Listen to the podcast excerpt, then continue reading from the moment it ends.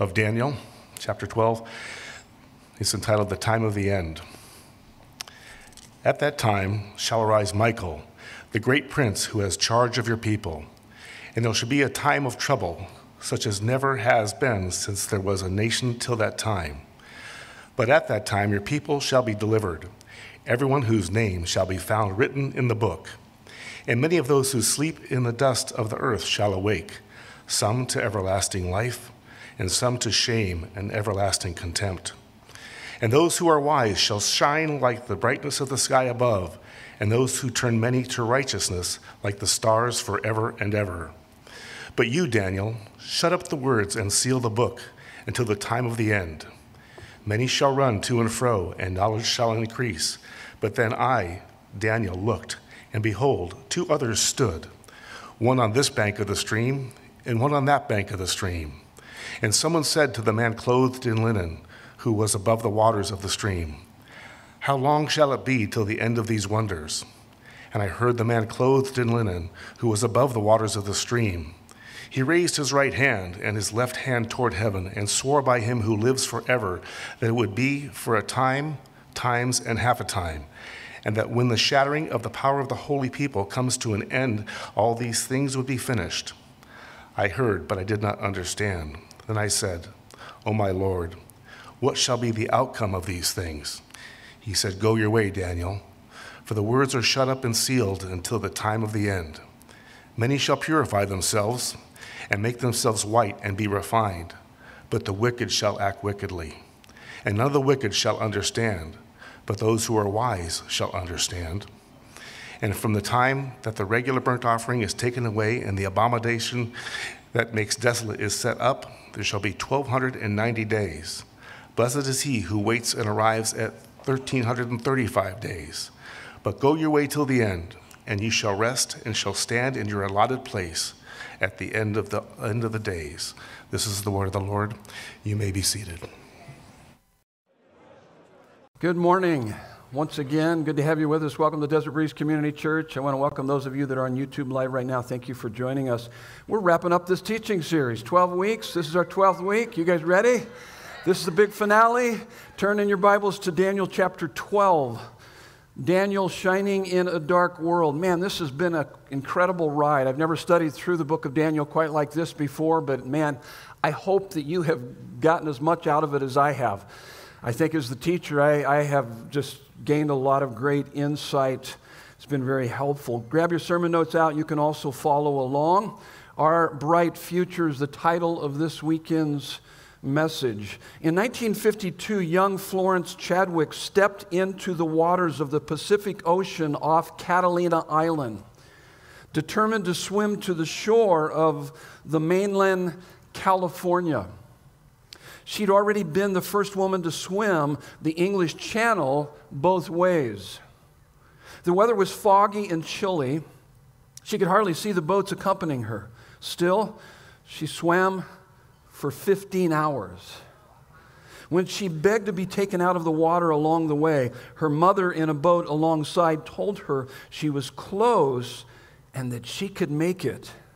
Finally, physically and emotionally exhausted, she stopped swimming, was pulled out. It wasn't until she was on the boat that she discovered the shore was less than a half of a mile away. At the news conference the next day, she said, All I could see was fog. I think if I could have seen the shore, I would have made it. Consider her words. I think if I could have seen the shore, I would have made it. But all she could see was fog.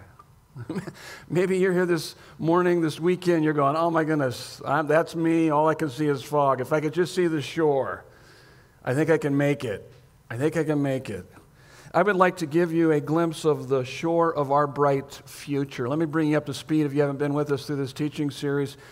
The 70 year old exile is over, and God's people have returned to their homeland to rebuild, but it's not going so well.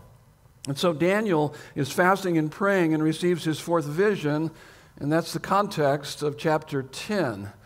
And he receives this vision, and the curtain is pulled back, and he begins to see this fierce spiritual warfare happening behind the scenes. And then in Daniel chapter 11 and 12, where it finishes up the book, the angel begins to really give an interpretation or explanation of kind of the future of his people and gives us many things as it relates to our future also.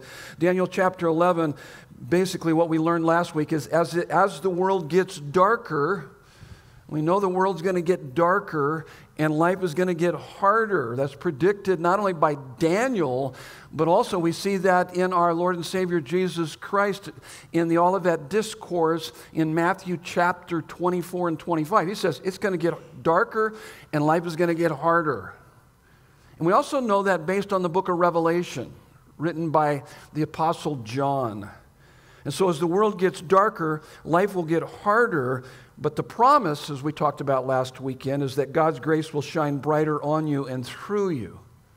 That applies to us also. And then in verse, and then in, in chapter 12, he gets this glimpse, he receives a glimpse of the shore of his bright future. We also get a glimpse of our bright future. Now, you can see on your notes here, part of your intro, take a look at that just for a minute because you need to get this, you need to understand this. It tells us where there is no vision, the people do what? Anybody? The people perish. If you don't have vision, you will perish. And, and, that applies to every aspect of your life, but particularly your spiritual life. You will perish. You will be filled with despair, disillusionment, despondency. You're going to want to throw in the towel. You're not going to persevere. You're going to want to give up. Without vision, you will perish. So, what is vision? Vision is a picture of the future that produces passion within you. That's why we need to understand our bright future.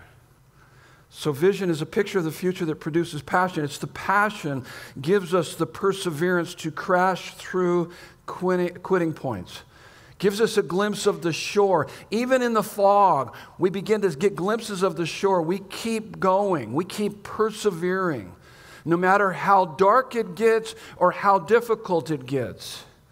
So, as the world gets darker, life gets harder, a vision of our bright future will give us passion to persevere. Let me, before we move on, let's just take a moment. Let's pray. Let's ask for God to help us as we unpack this text. What we're going to do, and you want to have your Bibles in front of you, is we're going to go verse by verse through this text. We go from 45 verses in chapter 11 to 13 verses in, uh, in chapter 12. Praise God for that, huh? So I'll be a little bit under two hours today, okay? Because I, it, it, 13 verses should be easy. Uh, so we're going to work through it verse by verse, and I'll give you some points. But before we do that, let's just pray. I'm going to pray that this idea here. Maybe you're here this morning. Would you bow your heads with me? Just take a moment. Maybe you're here this morning, and man, you desperately need vision because you have no passion, and therefore you don't have any perseverance. So, Lord, I pray for each person here, and, and particularly those that maybe have reached a point in their life where they just have no vision. Lord, you told us where there's no vision, people perish. And they're feeling like they're perishing right now. But Lord, give them vision. Vision is a picture of the future that produces passion. Give them a picture of their future, of what you have for them, in store for them, that would produce passion within them. And, and Lord, that passion would give them the perseverance to crash through this quitting point that they're up against right now. And Lord, I pray that as a people, the people of God, no matter how dark it gets and how hard it gets, Lord, fill us with your vision of our bright future, giving us passion to persevere, all for our joy in your glory in Jesus' beautiful name. And everyone said, Amen. Amen. So let's go. Seven truths about our bright future. Seven truths about our bright future that will give us passion to persevere to crash through those quitting points. Look at verse 1. And at that time, by the way, he just finished up the last of chapter 11 talking about the Antichrist, really about what's in our future. And, um, and so he says, At that time shall arise Michael, the great prince, who has charge of your people. This is Michael the archangel. And so we know uh, there are angels watching over us based on what the Bible teaches. Uh, Psalm 91, Hebrews 1. We know that there are military angels and ministry angels and messenger angels. We're not to focus on angels, we're to focus on Christ. He's the one that dispatches the angels. And this is what we see happening here. And there shall be a time of trouble. It's going to get hard, it's going to get difficult, such as never has been since there was a nation till that time. But at that time, your people shall be delivered. So think trouble, difficult trouble, and yet think deliverance for his people. Who are the people he's talking about? He defines it right here. Everyone whose name shall be found written in the book. How can I have my name found written in the book? I need to put my faith in Jesus Christ. That's how you have your name written in the book. What, wait a minute, Pastor Ray, this is Old Testament. They didn't know about Jesus. Yeah, they, they still put their faith in God. They looked ahead to the cross. We look back to the cross. The fourth chapter of Romans makes that very clear how Abraham believed in God. He put his faith in the, in the work of God. He didn't know how that would all come down. He didn't understand that completely, but it's still by putting your faith in God. We put our faith in the Lord Jesus Christ and his finished work on the cross for us. And so, those whose name is written in the book, they're the ones that will eh, receive deliverance. Okay, so look at here's your first fill in the blank. Number one, seven truths about our bright future. No matter how difficult life gets, deliverance awaits those who put their faith in Christ. So, so how do you exactly do that? Well, you've got to acknowledge the fact that for all have sinned and fall short of the glory of God. Romans 3.23. For all have sinned and fall short of the glory of God. We're all in the same boat together. We've all sinned. We fail to see how beautiful and glorious the Lord Jesus is. We've lived our lives for ourselves. That has separated us from God. In fact, it tells us in Romans uh, 6 23 that the wages of sin is death, which means separation from God. We're out of relationship with God. But the gift of God is eternal life through Jesus Christ our Lord. So salvation isn't something that you achieve, it's something that you receive by grace through faith in Him absolutely amazing. This is what separates Christianity from every other major cult and religion of our world today. Every other belief system will teach you a list of rules, certain standard to live by, or any number, a code of ethics that if you hit the mark, the good are in, the bad are out. With Christianity, it's not the good are in, the bad are out. It's the humble are in, the proud are out. All you need is need. You recognize your need, you put your faith in Christ, and you have your name written in the book and you enter into this relationship with God that is out of this world. You begin to enter into this eternal life. And so when you go through hard times, deliverance awaits you. He's there for you to take care of you. This is what that means. No matter how difficult life gets, deliverance awaits those who put their faith in Christ. And therefore, if you've got your faith in Christ, this is what you need to do. This is uh, my, my wife has a number of great verses. This is one of her favorite verses along with other verses, but this Galatians 6 9, it's on your notes there. And let us not grow weary in doing good, for in due season we will reap if we don't give up. Have you ever felt like giving up? Oh my goodness. And, and it's, it's promising something here. Don't give up. Don't grow weary in well doing. Don't grow weary in doing good. Don't grow weary in doing good. Don't grow weary in doing good, because in due season you will reap a harvest if you don't give up. That's a promise. And so you need to hang in there. You need to keep fighting. You need to keep reading your Bible. You need to keep praying. You need to keep coming to church. No matter how you feel, no matter what's going on, don't stop persevering because you will reap a harvest. There will be a day when all of a sudden you'll go, Oh my goodness, I'm so glad I didn't quit.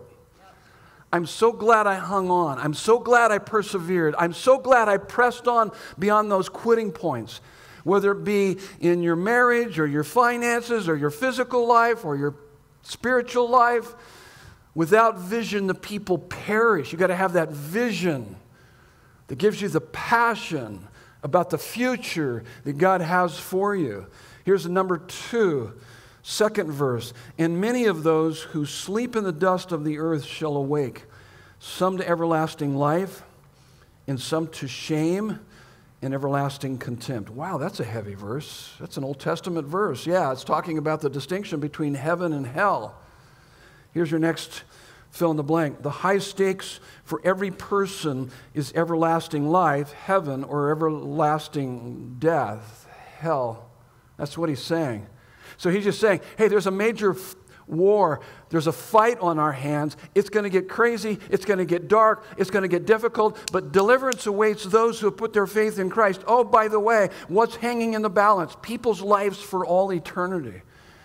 Now, when I was a medic for a number of years with Phoenix Fire, I, I realized that my skill level and how well I developed my skill level to intubate and to start IVs and administer medications and interact with the patient and the base hospital physician and to work through the protocol could make a difference in a person's life. And certainly there were times we did. We were able to save someone's life. It was based on our skill level, our abilities, how serious we took our calling. That was for time. What we do here is for time and eternity. When we share our faith with others, when we help people come to faith in Christ, do you realize what's hanging in the balance? Not just their temporal life, which eventually they will die, but the bigger question is where, they, where, they, where will they spend eternity? Everyone on this planet, everyone you interact with, is either going to spend eternity in heaven or hell.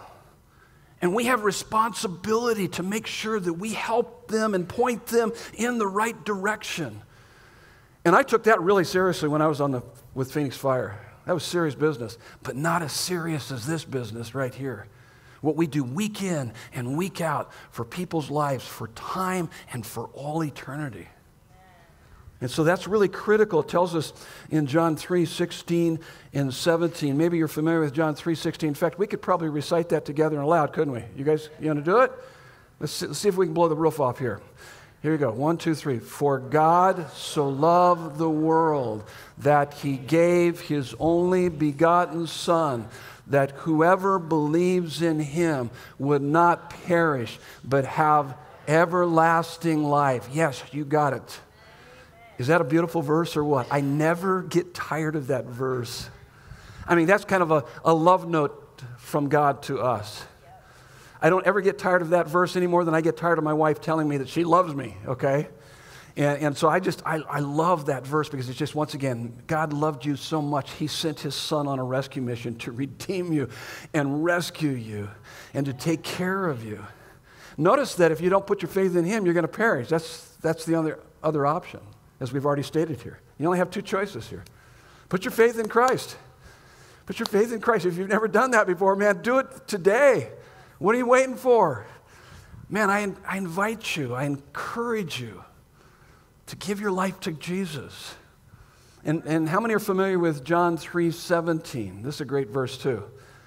For God did not send his Son into the world to condemn the world, but that through him the world might be saved. Jesus didn't come with pointed fingers of accusation, but with open arms of love, to have nails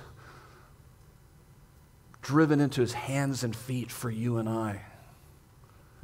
The next time you feel like nobody cares about you, I was feeling a little bit like that this last week. Nobody cares for you. It was almost as if Jesus said, Take a look at my hands and feet, my nail scarred hands and feet. I love you. No one loves you like I do. He didn't come condemning us, He came to, to reach us, to love us, to draw us into relationship with the Father. That is absolutely amazing. Verse number three. And those who are wise shall shine like the brightness of the sky above, and those who turn many to righteousness like the stars forever and ever. That's our theme verse. This was the theme verse for the whole book of Daniel, right here. And those who are wise shall shine like the brightness of the sky above, in those who turn many to righteousness like the stars forever and ever. That's where we get the idea of shining in a dark world. We want to shine in a dark world. Here's your next fill in the blank, number three. Those with a biblical worldview, we're defining wisdom. Wisdom is having a biblical worldview. There's a number of ways you can define wisdom. Wisdom is competency in life's realities. It's uh, seeing and responding to life from God's perspective, so that's a biblical worldview, will shine in this dark world and turn many to Christ. So, we got a new teaching series coming up. This is the end of this one. We're starting a new one, so shameless plug for the next teaching series right here, okay?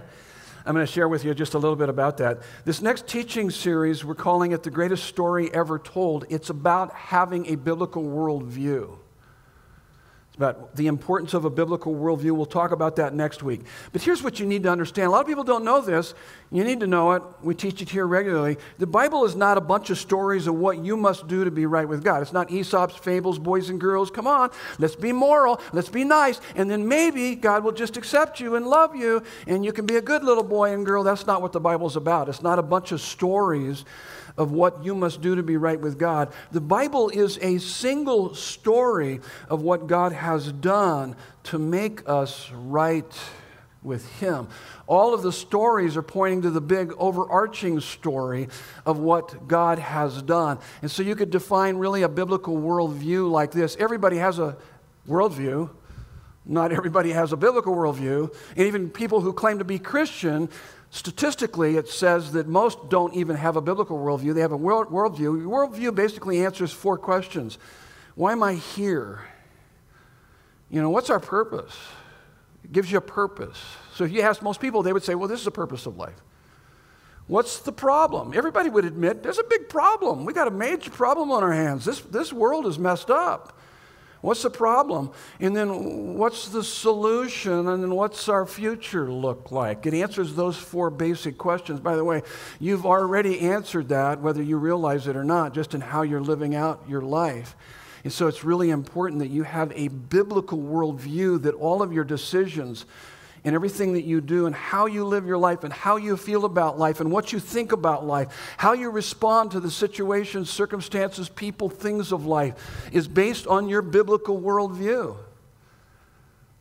It's creation, fall, redemption, restoration. Four words that describe our biblical worldview. So, the greatest story ever told, it is a love story of creation, man's fall, but God's glorious redemption and restoration. And at the center of the story, there is a baby upon whom everything would depend. That's where we're headed with that teaching series. Okay, enough of the little promo there, because I'm hoping you'll come back next week as we wrap up the year and, and head into the end of the year with this idea of a biblical worldview. But let's talk about biblical worldview here, because didn't you just say, Pastor Ray, that those who are wise, those who have a biblical worldview, will shine like the brightness of the sky above, and those who turn many to righteousness like the stars forever and ever? Yes, I did. That's exactly what it's saying here.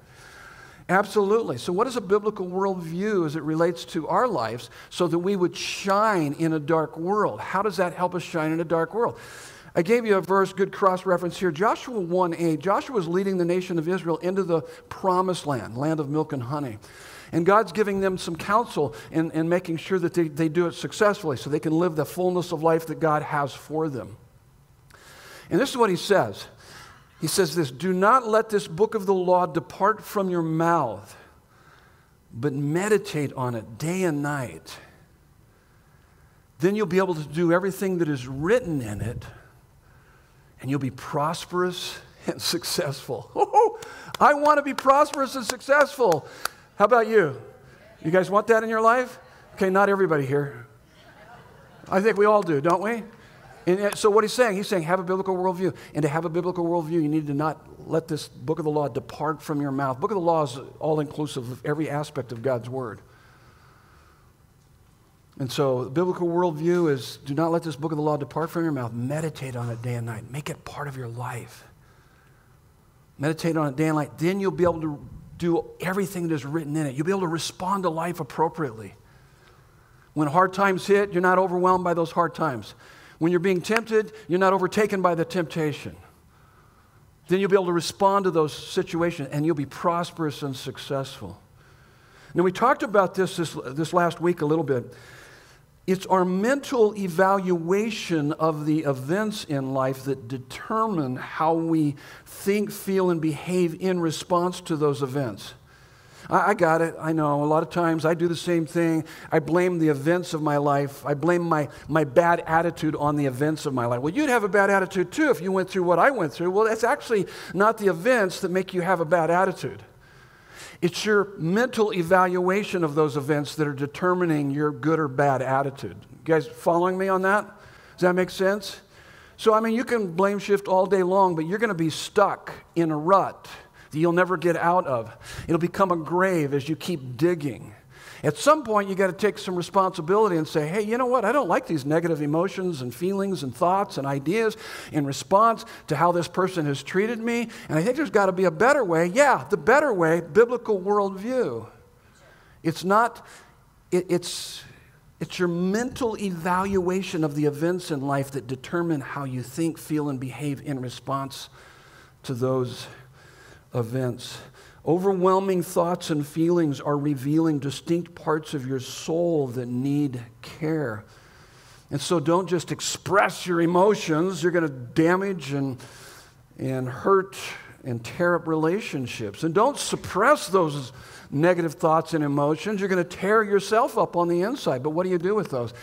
You've got to bring them to God's Word and realign them with what God's Word says. I mean, there's the largest book in the Bible is Psalms, 150 chapters of raw emotion, negative thoughts and emotions. Not all negative thoughts, but a lot in there of the, where the psalmist brings their, their thoughts, their emotions, the tragedy of their lives, and line it up with the reality of God's Word rather than to just let those negative thoughts and emotions take hold of their life. And so it's important that we learn how to do that. I, was, I talked a little bit about this and kind of alluded to it just a few moments ago. I had one of those days this last week where nobody loves me, everybody hates me, I think I'll eat worms and die, okay? Anybody ever have those days? How about weeks? Maybe months, years, yeah, sometimes. I wasn't suicidal, I was just like, I just feel horrible. I'm going to make it horrible for everybody else around me. Okay, I, I tried not to do that, my poor wife. But I just like, it took me about 24 hours to take those negative thoughts and emotions and align them up with God's word. Sometimes it takes longer. I've, I've battled stuff for weeks and even months. But I didn't stop. I was going to persevere. I can't be like this. I can't be down. I'm not going to become despondent. I'm not going to let the enemy get the best of me. I don't know if it was the enemy. I don't know if it was just my own sinful nature, my little pity party that I wanted to throw for myself. I don't know what it was. I don't know if it was just the values of this world creeping in on my heart. I don't know, but I wasn't going to put up with it. I wasn't going to tolerate it, and neither should you. You begin to take those negative thoughts and emotions and line them up with God's word and begin to embrace the reality of what He says about you, not believe the reality that your negative thoughts and emotions are telling you. And that's, that is really, really critical. We used this as an illustration last week, and I told you the story of the guys that were flying out of Prescott to Palo Verde. The guy was not instrument trained, and they flew right into a storm and it killed them all. The guy that was flying the plane, he had three passengers because he became disoriented in the storm, in the fog, in the, in the clouds. And he went by his feelings. And they, he flew the plane right into the ground thinking he was flying up. He was going down because he was going by his feelings because he wasn't instrument trained. He didn't have the instruments to be able to keep him on track.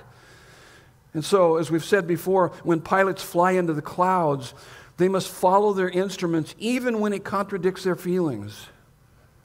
What happens? You get this spatial disorientation. We do that, that happens to all of us. Like I felt this last week. It's like, my life, ah, self pity, feel horrible. Nobody loves me, everybody hates me. I'm going to eat worms and die. I mean, that's how I was feeling. And I don't know why that was happening. But I just I had to work my way out of that. I had to stay, I had to go back to the instrument panel and go, wait, wait, wait, wait, wait. No one loves me like, like Jesus loves me. Wait a minute, he's still in control. He's going to lead me out of this. I need to look at the instrument panel and quit looking at my, my negative thoughts and emotions and, and work my way through that. When pilots fly into clouds, they must follow their instruments even when it contradicts their feelings or they will inevitably crash. We live by faith and not by sight. We live by biblical worldview, not by our feelings and the latest trends and all the craziness in this world. I asked my wife this last week what verses help you to realign your negative emotions, kind of help you to realign your negative emotions. And I asked her that because she needed a lot of help at that moment. It's like, boy, because you could really use some help right now, so go and get some help before you interact with me anymore. No, I didn't say that. She, she I need more help than she does, believe me. And uh, she just said, you know what? It's verses that remind me of God's presence in my life. And then she uh, quoted uh, Psalm 84 Better is one day in your courts than a thousand elsewhere. And she, has, she said this I just need to be reminded of who it is that walks through my day with me. And then it kind of helps me to realign my negative thoughts and emotions back to Him. And I know that He's with me. He'll never leave me or forsake me. He'll help me as I walk through the craziness of my life. I love that. That's why C.S. Lewis said faith is the art of holding on to things your reason has once accepted in spite of your changing moods. So, so what, have, what have you studied? You've studied that who is God? He's the creator of the universe. What has He done for you? Oh my goodness. He sent His Son to rescue you, to redeem you, to, to reconcile you back to Himself. You have a relationship with God. So, so what does that, where does that place me? What am I in light of that? I'm His child. I'm a friend of Christ. I'm a member of the family of God. I mean, the implications of that are just unbelievable. So, what difference would that make in my life right now as I navigate all that? Yeah, exactly. It's going to make all the difference in the world. No one loves me like him. He's got me covered. My, my bad things are going to work out for my good. My truly good things can never be taken from me because of what I have in him. That, I can never lose that. He's always with me. And the best things are yet to come because he has great things in store for me. Got great things in store for me. That's a biblical worldview. We'll talk more about that in this coming series. Kicks off next weekend. And so, verse 4 But you, Daniel, shut up the words and seal the book until the time of the end. Many shall run to and fro, and knowledge shall increase. Here's number four. Hang on to this end times insight until it's needed. Then you won't run around frantically trying to figure out what's going on. Does that sound like good advice? Oh, absolutely. Now, Jesus, in the upper room discourse, the last few hours before he was going to be hanging on the cross, he gave his disciples some really great counsel, though I don't know that they really understood it and really experienced it, but later on they did as they looked back on it and they wrote about it in the various gospel accounts. But he knew that they're going to feel pretty crushed when they see him hanging on the cross, although he explained that to them. This is going to happen, this is going to happen. And they saw it, they were devastated. And then he resurrected. And he also knew after he ascended to heaven that these guys would be tortured and martyred for him. They would face horrible, horrible times. And some of the words that he spoke to them, for instance, in John 14, 27, are really great words for us too. He says, Peace I leave with you. My peace I give to you, not as the world gives, do I give to you. Let not your hearts be troubled, neither let them be afraid. So there's a peace in God that goes beyond our understanding. In fact, I think when people look at our life and we have this sense of confidence in God's loving, wise care of our lives, in spite of the circumstances and people in our lives, it, it makes Christ look amazing, makes Christ look beautiful in our lives. But that, that can happen, it's supernatural. Let not your hearts be troubled, neither let them be afraid. So, peace is confidence in God's loving, wise care of my life or the life of others. Oftentimes, it's not my life. I'm just concerned about others, my, my kids, my grandkids, the people in our church. And so I have to have, Lord, give me a peace as I pray for them, Lord, take care of them. I know you're going to take care of them. The opposite of peace would be worry and anxiety that God might not direct things as as they should go. Counterfeit would be indifference, apathy, or just not caring. You don't care about the situation. And sometimes that can be confused with peace. John 16, 33, another text that uh, Jesus said. These, this was the very last words that John wrote down about what Jesus said in his interaction with his disciples. And he said, I'm telling you these things before they happen so that in me you may have peace. In this world you will have tribulation, but take heart. I've overcome the world. I have overcome the world. Now, let me just say this. I think that as Christians in American culture, I think we're a little bit too stressed out at times. When we look at the circumstances, we look at politics, we look at the direction of our country, it's not going in a good, healthy direction. We all know that. But I don't know that we should be carrying that much stress and anxiety over all of that. Does that make sense? And you need to look at your own life and, and as it relates to God. I think that this peace belongs to us, this understanding that, yeah, we're going to have tribulation, we can take heart, we can overcome the world. But let me just, let's kind of recite really quickly what have we, what have we learned through this series? Let me take you back through the 12 chapters very quickly here.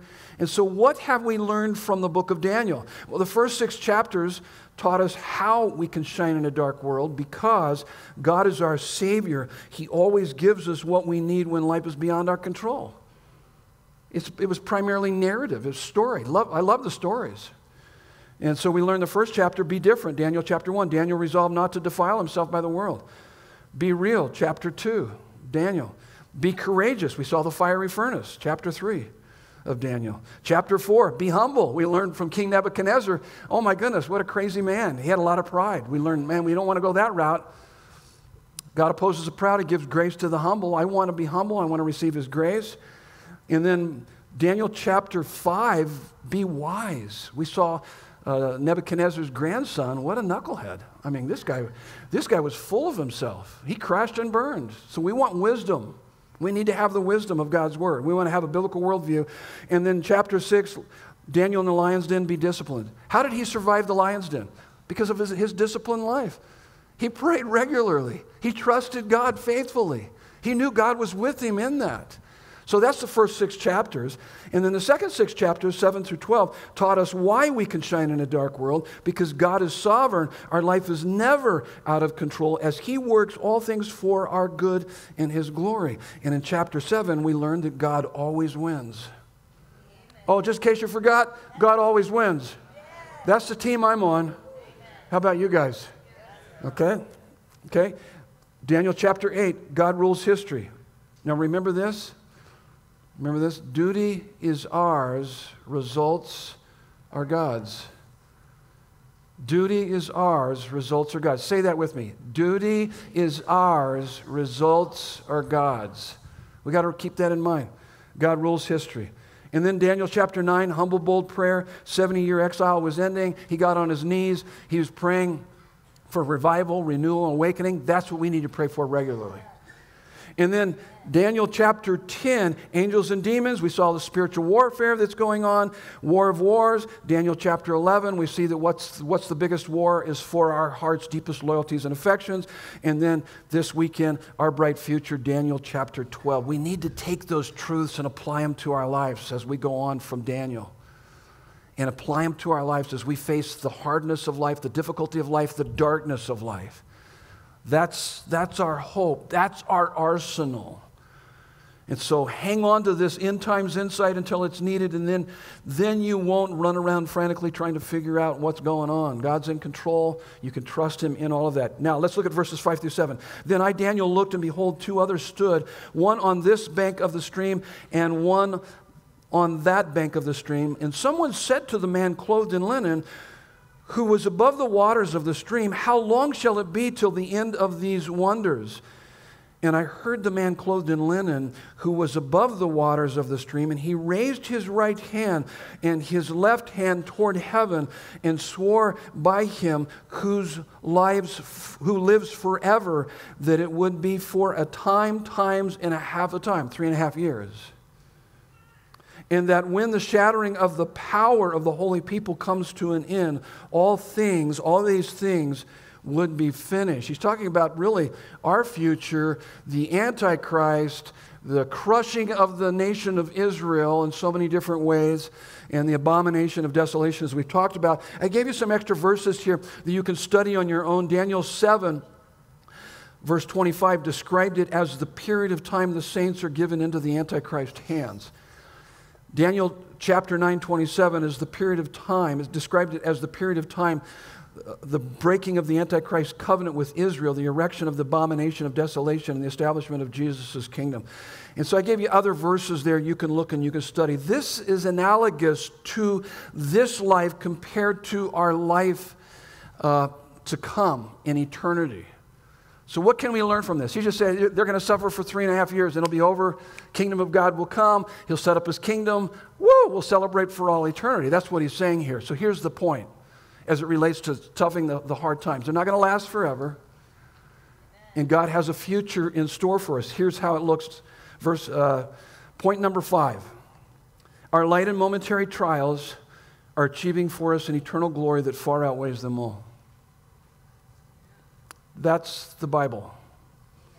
And that's found in 2 Corinthians 4 16 through 18. Listen to what he says. So we do not lose heart.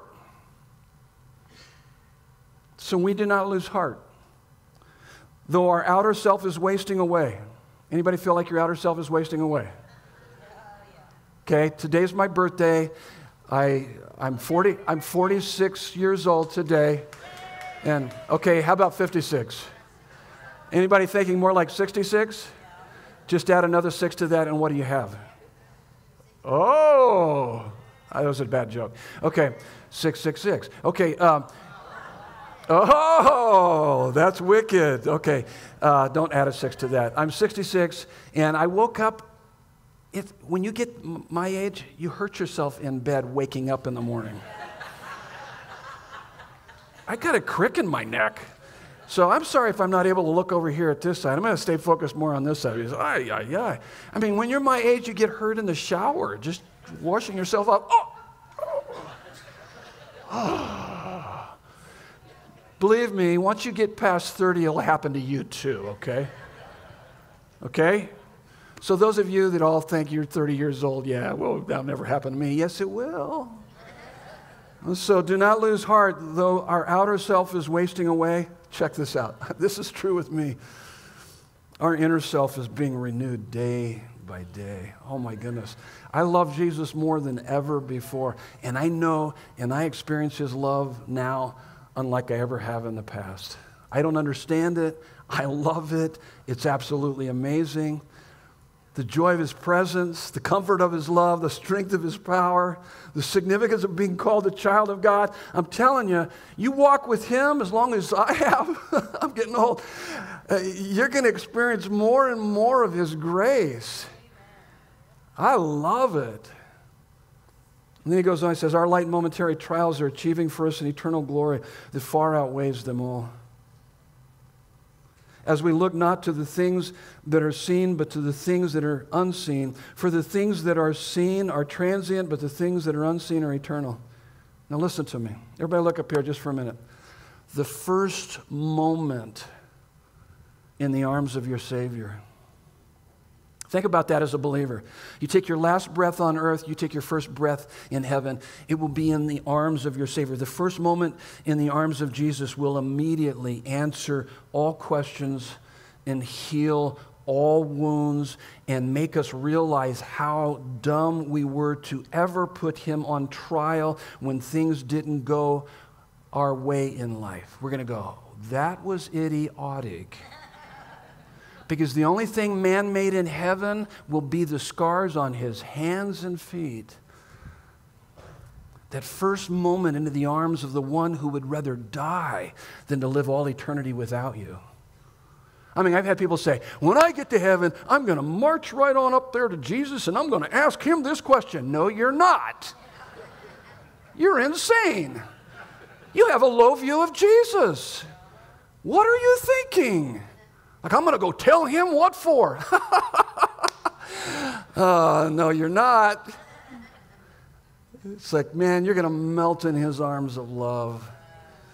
And in fact, we will be so overwhelmed with the reality that there was never, there was never a moment in our lives that we were not an object of his undivided attention, unconditional affection, and unlimited action working for our good and his glory.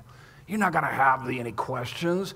You're going to go, oh my goodness, you really were always working, working all things for my good. What was I so stressed out about? And he would be saying, yeah, I was wondering that too myself. Why were you so stressed? Oh my goodness. Oh my goodness, if we could just get a glimpse of that, of what we have in him. it's absolutely out of this world. Look at verses 8 through 12. I heard, but I did not understand. Then I said, Oh, my Lord, what shall be the outcome of these things? And he said, Go your way, Daniel, for the words are shut up and sealed until the day of the end. Many shall purify themselves and make themselves white and be refined, but the wicked shall act wickedly, and none of the wicked shall understand what those who are wise shall understand. But from the time that the regular burnt offerings is taken away and the abomination that makes desolate is set up, there shall be 1,290 days. Blessed is he who waits and arrives at the 1,003 135 days. In other words, he's saying those that persevere all the way to the end. Oh my goodness, what awaits them? Here's your next one, number six. Continue on the path of righteousness and wisdom versus the path of wickedness and folly. You only have two paths. You're on one of those two paths. Proverbs 4:18 makes that clear. But the path of the righteous is like the light of dawn, which shines brighter and brighter until full day. But the, but the way of the wicked is like deep darkness. They do not know over what they stumble. So, how do I know I'm on the path of righteousness and wisdom? How do I know that I'm on the path of righteousness and wisdom? Matthew 22, 34 through 40. Jesus made it very clear. Love the Lord your God with all your heart, soul, mind, and strength. Love your neighbor as yourself. The great commandment is how God is going to evaluate our lives when we stand before Him. Billy Graham passed away a few years ago. When he stood before Jesus, I'll guarantee you he didn't say to Billy Graham, Jesus didn't say to Billy Graham, Billy, okay, tell me, how many stadiums did you pack out? Billy Graham, how many presidents did you influence? No, he's going to say, Billy, did you love me with all your heart, soul, mind, and strength? Did you love the people around you? And I know that he did, because I heard a testimony of Billy Graham when he was in his late 80s, early 90s, and he said, really, he didn't, didn't call it a regret, but he said, you know what, if I were to live my life over again, I would have scheduled less and spent more time with the one I love and adore, my Lord and Savior, Jesus Christ. Oh my goodness. He had a deep affection for Jesus because he knew Jesus' deep affection for him. The great commandment is how God is going to evaluate our lives when we stand before him. This is greatness in the most reliable definition of success. You want to be a great person? See, when he said that, when Jesus said that, he's contending for your greatness. He wants you to be successful. Anyone can walk in this greatness and live a successful life. It's not predicated on giftings or income or your DNA or your opportunities. You can do that right now with your life. You can live a great life, a successful life. This is how you live the greatest life and make the greatest impact is by loving God with all your heart, soul, mind, and strength, and loving your neighbor as yourself. Loving God with all of your heart doesn't start with us, it starts with God. Because we are to love Him with all of our heart, because that's how He loves us, with all of His heart. He loves us not because we're lovable or lovely, but to make us lovable and lovely. That transforms us. And it so fills us up. This is how I can tell when someone's living in the reality of God's great love for them is man, they love him back like crazy and they love others. That's greatness, my friends. That's success. That's beautiful. That's amazing. Daniel 10, 11, and 19. I think I, I see this in Daniel. Oh, Daniel, man greatly loved. So we are to love God with all of our heart because that's how God loves us. It starts with God. Loving God with all of your heart doesn't start with us, it starts with God. And this idea of being greatly loved, God delights in you, Daniel, and finds deep pleasure in you. By the way, those words are for us too. Right. So just think for a minute. Imagine God speaking that to you this morning. Maybe you've never heard those words before. I delight in you. I find great pleasure in you. You should revel in that. You should celebrate that moment by moment. Fill your heart up. Bask in the reality of that love. No pleasure on earth compares to knowing and experiencing His boundless, irresistible love through Christ Jesus. The pursuit of loving God with all of your heart will free you from anxiety and bitterness and self pity, rejection and despair, and fill you with satisfaction and contentment and love for God and others like nothing else. Listen, anybody can quit, anybody can throw in the towel, anybody can give up, except a person in love. A person in love won't give up. A person in love will persevere. I'm telling you, the more my heart's filled up with His love for me, the more I want to love Him and love others and persevere through the most darkest and difficult times, all for His glory. Look at verse 13. We're finished. This is the last verse. Here it is. Woohoo! Drum roll, please. Here we go. But Go your way till the end, and you shall rest and shall stand in your allotted place at the end of the days. Number seven, finish your race without fretting or worrying, and when it's all over, you will receive your reward. I love it. It's beautiful. Gave you some verses there you can study on your own. Florence Chadwick, she said, I think if I could have seen the shore, I would have made it. I hope you've seen the shore, just maybe a glimpse of the shore in the midst of the fog of life. I pray that you've seen a glimpse of the shore that would give you passion to persevere in dark and hard times. Um, so, next weekend, new teaching series, The Greatest Story Ever Told, Biblical Worldview. We'll talk about the importance of biblical worldview, and then we're going to walk through those four aspects of the biblical worldview creation, fall, redemption, restoration, how that makes an impact in our life. I'll be up front at the end of the service along with any available elders or leaders. If you're new, we'd love to meet you. If you need prayer, we would absolutely love to pray with you. And uh, if you've got any questions, we'd love to try to answer those questions for you. Would you bow your heads with me? Let's pray. So, Lord, you have taught us how to shine bright in our dark world because you are our Savior. You always give us what we need when life is beyond our control. And you have taught us why we can shine in, in, in a dark world because you are sovereign. You are sovereign over our lives. Our life is never out of control as, as you work all things for our good and in, in your glory. Thank you for this picture of our bright future. May it produce in us a passion that can persevere the darkest and hardest of times. And Lord, as we, we recite this theme verse, Daniel 12, 3, and those who are wise shall shine like the brightness of the sky above, and those who turn many to righteousness like the stars forever and ever. May that be true about us, we pray, in Jesus' beautiful name. And everyone said, Amen. Love you guys.